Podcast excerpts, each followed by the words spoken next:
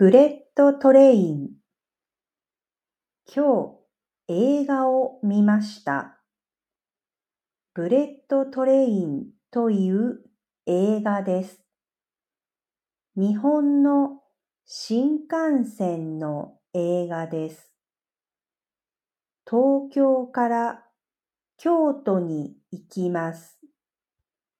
その新幹線の中にいろいろな人がいます。みんな殺し屋です。アクション映画です。そしてコメディ映画です。